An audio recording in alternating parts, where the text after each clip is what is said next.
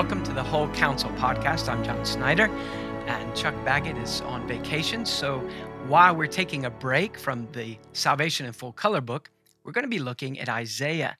And this is the third of our podcast on that. And we've actually, after two introductory podcasts, we're just ready to hit chapter 42, the first of four songs about the coming of Jesus Christ and what he would do. It's a strange place for God to direct our attention. Uh, there again, there's the command in verse 1 of chapter 42 Behold or look. And this is not a command that we can afford to take lightly. It is essential to the Christian life, it's essential to any life.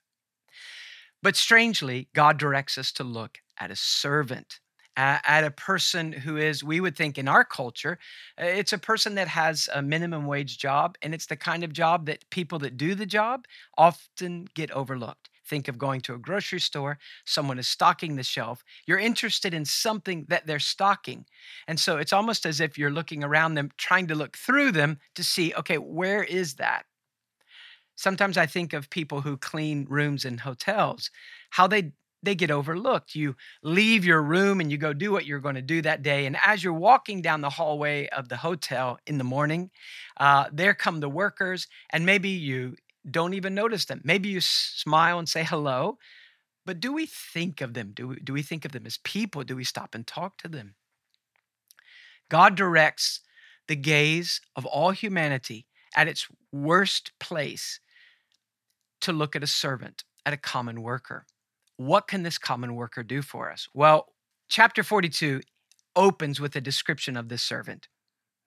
Behold my servant, God says, whom I uphold my chosen one in whom my soul delights. What we're going to see as we look at the highlights of this section is that there isn't any other servant quite like this servant. Look at the description of the servant. He is my servant, the servant of God, the servant, whom God upholds.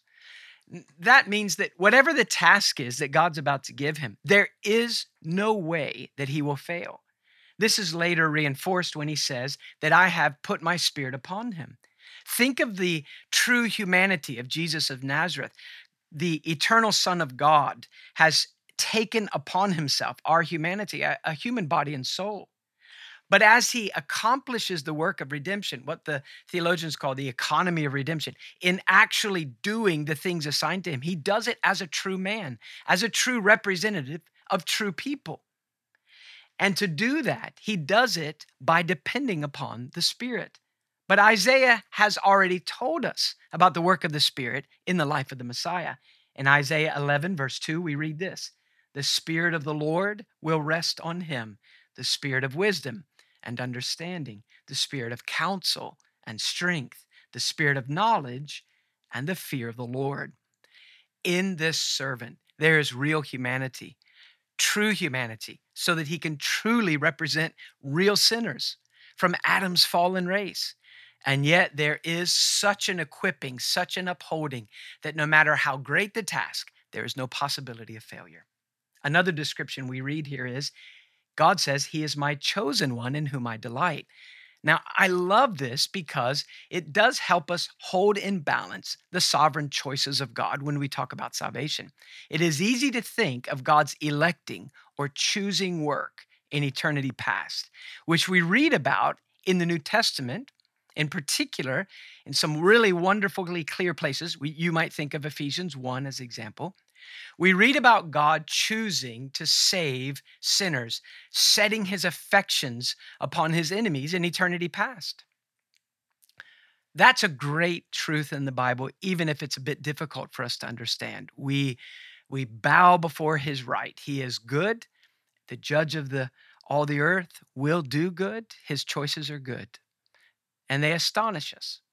But the greater, the more astonishing choice is that God, in eternity past, turned and looked at, in a sense, the Father looked at the Son and says, I have chosen you as the champion of these fallen people. And the Son embraced it. Behold, my chosen one. This is the elect one. in whom I delight. Now, is that just kind of an unnecessary additive? Is he just trying to make it clear? Is he emphasizing something? No, he's my chosen one, my really, really chosen one. No, he is my chosen one for the task, appointed in eternity past to save a people. But he is also the one in whom the soul of the Father delights. Jesus is the one for the job, and Jesus is the, the one for the Father. Think of a work environment where you're having to do something with a team of people. And so um, the boss comes in and says to the employees, okay, we're going to have to put together this project. We need to do it. And we need to do it well. Uh, I'm going to put Joe in charge. And there's this kind of rumble that passes through the crowd. Everyone says, oh, not Joe. And the boss stops the meeting and says, look, sorry, Joe, but we got to be honest. Nobody likes working with Joe. Joe's a jerk. But Joe is the guy for this job. It's his area of expertise, and we can't do it if Job doesn't lead it. So we're just going to have to grin and bear it. It's God's way of saying in this passage that the Son, the eternal Son, united to our humanity in the person of Jesus Christ, he is the person for this task, the God man.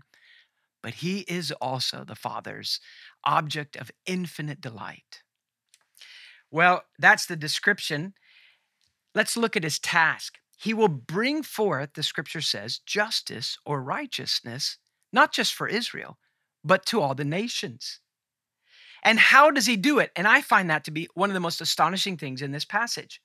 In verse 3, we read this A bruised reed he will not break, and a dimly burning wick or a smoldering candle he will not extinguish.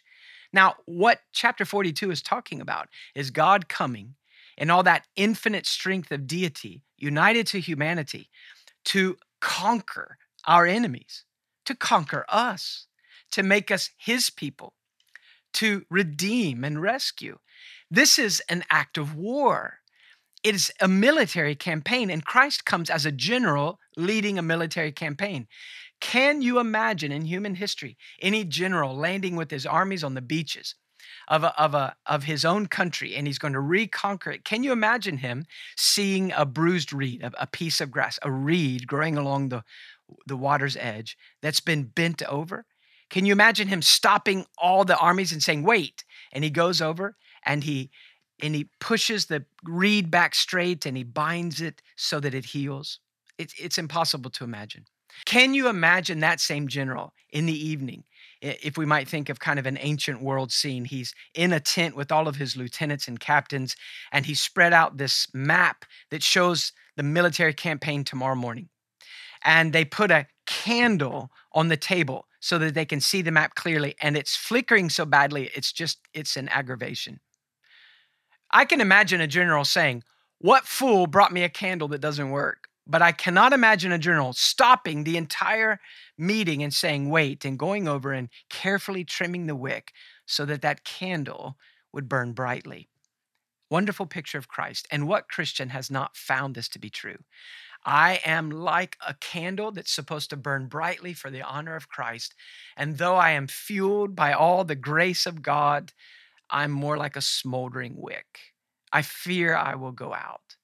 But how many times has Christ stopped and knelt down and carefully dealt with my soul to cause it to flame up again?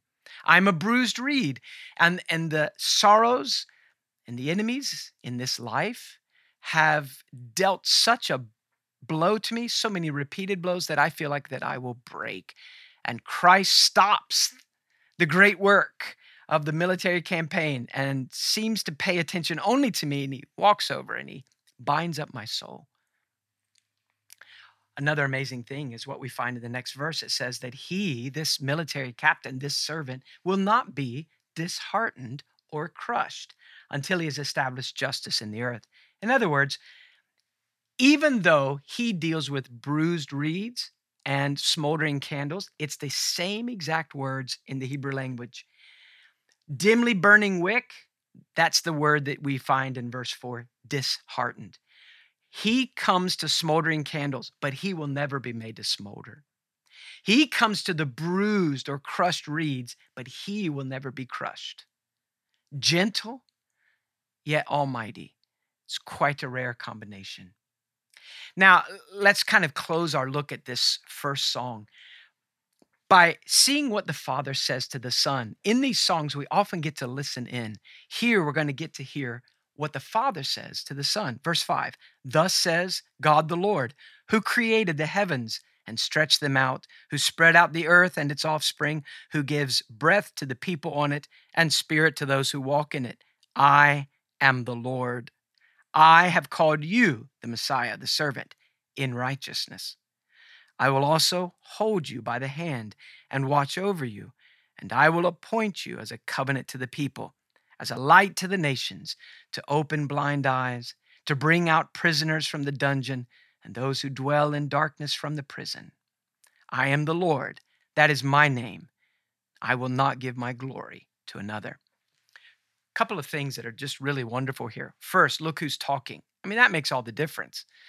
It is the creator. It is the same deity that we saw in chapter 40 when he compares himself to creation and all the oceans of the earth just fit in the little hollow of his hand and all the mountains of this planet are like dust on a scale.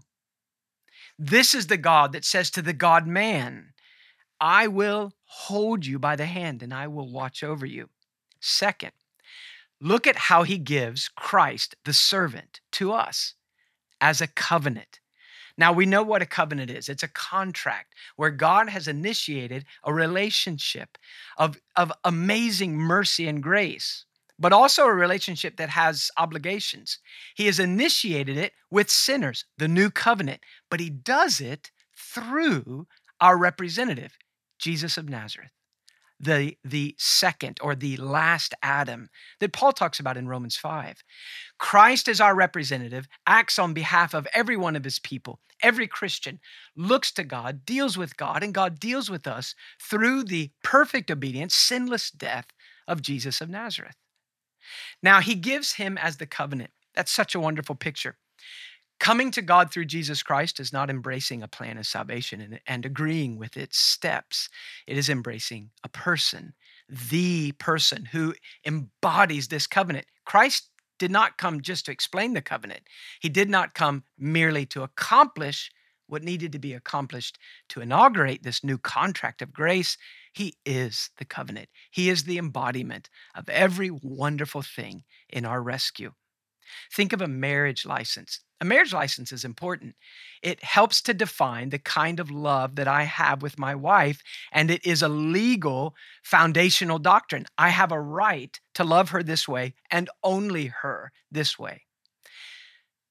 If I came home at the end of the day and uh, had supper with the family and then went and sat on the couch with the marriage license, and looked at the marriage license and said, You're such a wonderful thing. I'm just so impressed with you. I love you more every day. Be a bit odd, wouldn't it? You know, just leave my wife in another room. Nobody does that. I don't even know where my marriage license is. My wife does. I don't. I come home, I sit by my wife. She's the object of my affection. When we become serious about getting doctrine straight, sometimes I find, especially in Reformed churches, that we can become enamored with the marriage license and we forget that it's the husband that's so attractive. We love the great doctrines of the new covenant. We love the federal headship of Christ. We love the sovereignty of God. We love the unshakable grace of God, the loving kindness of God. We love the doctrines of conversion, uh, you know, the work of the Holy Spirit. But do not become so enamored with the intellectual aspects of doctrine that you forget that while these are foundational, and they spell out your relationship with God through His Son. They are not the great attraction. They point me to the great attraction, to Christ Himself.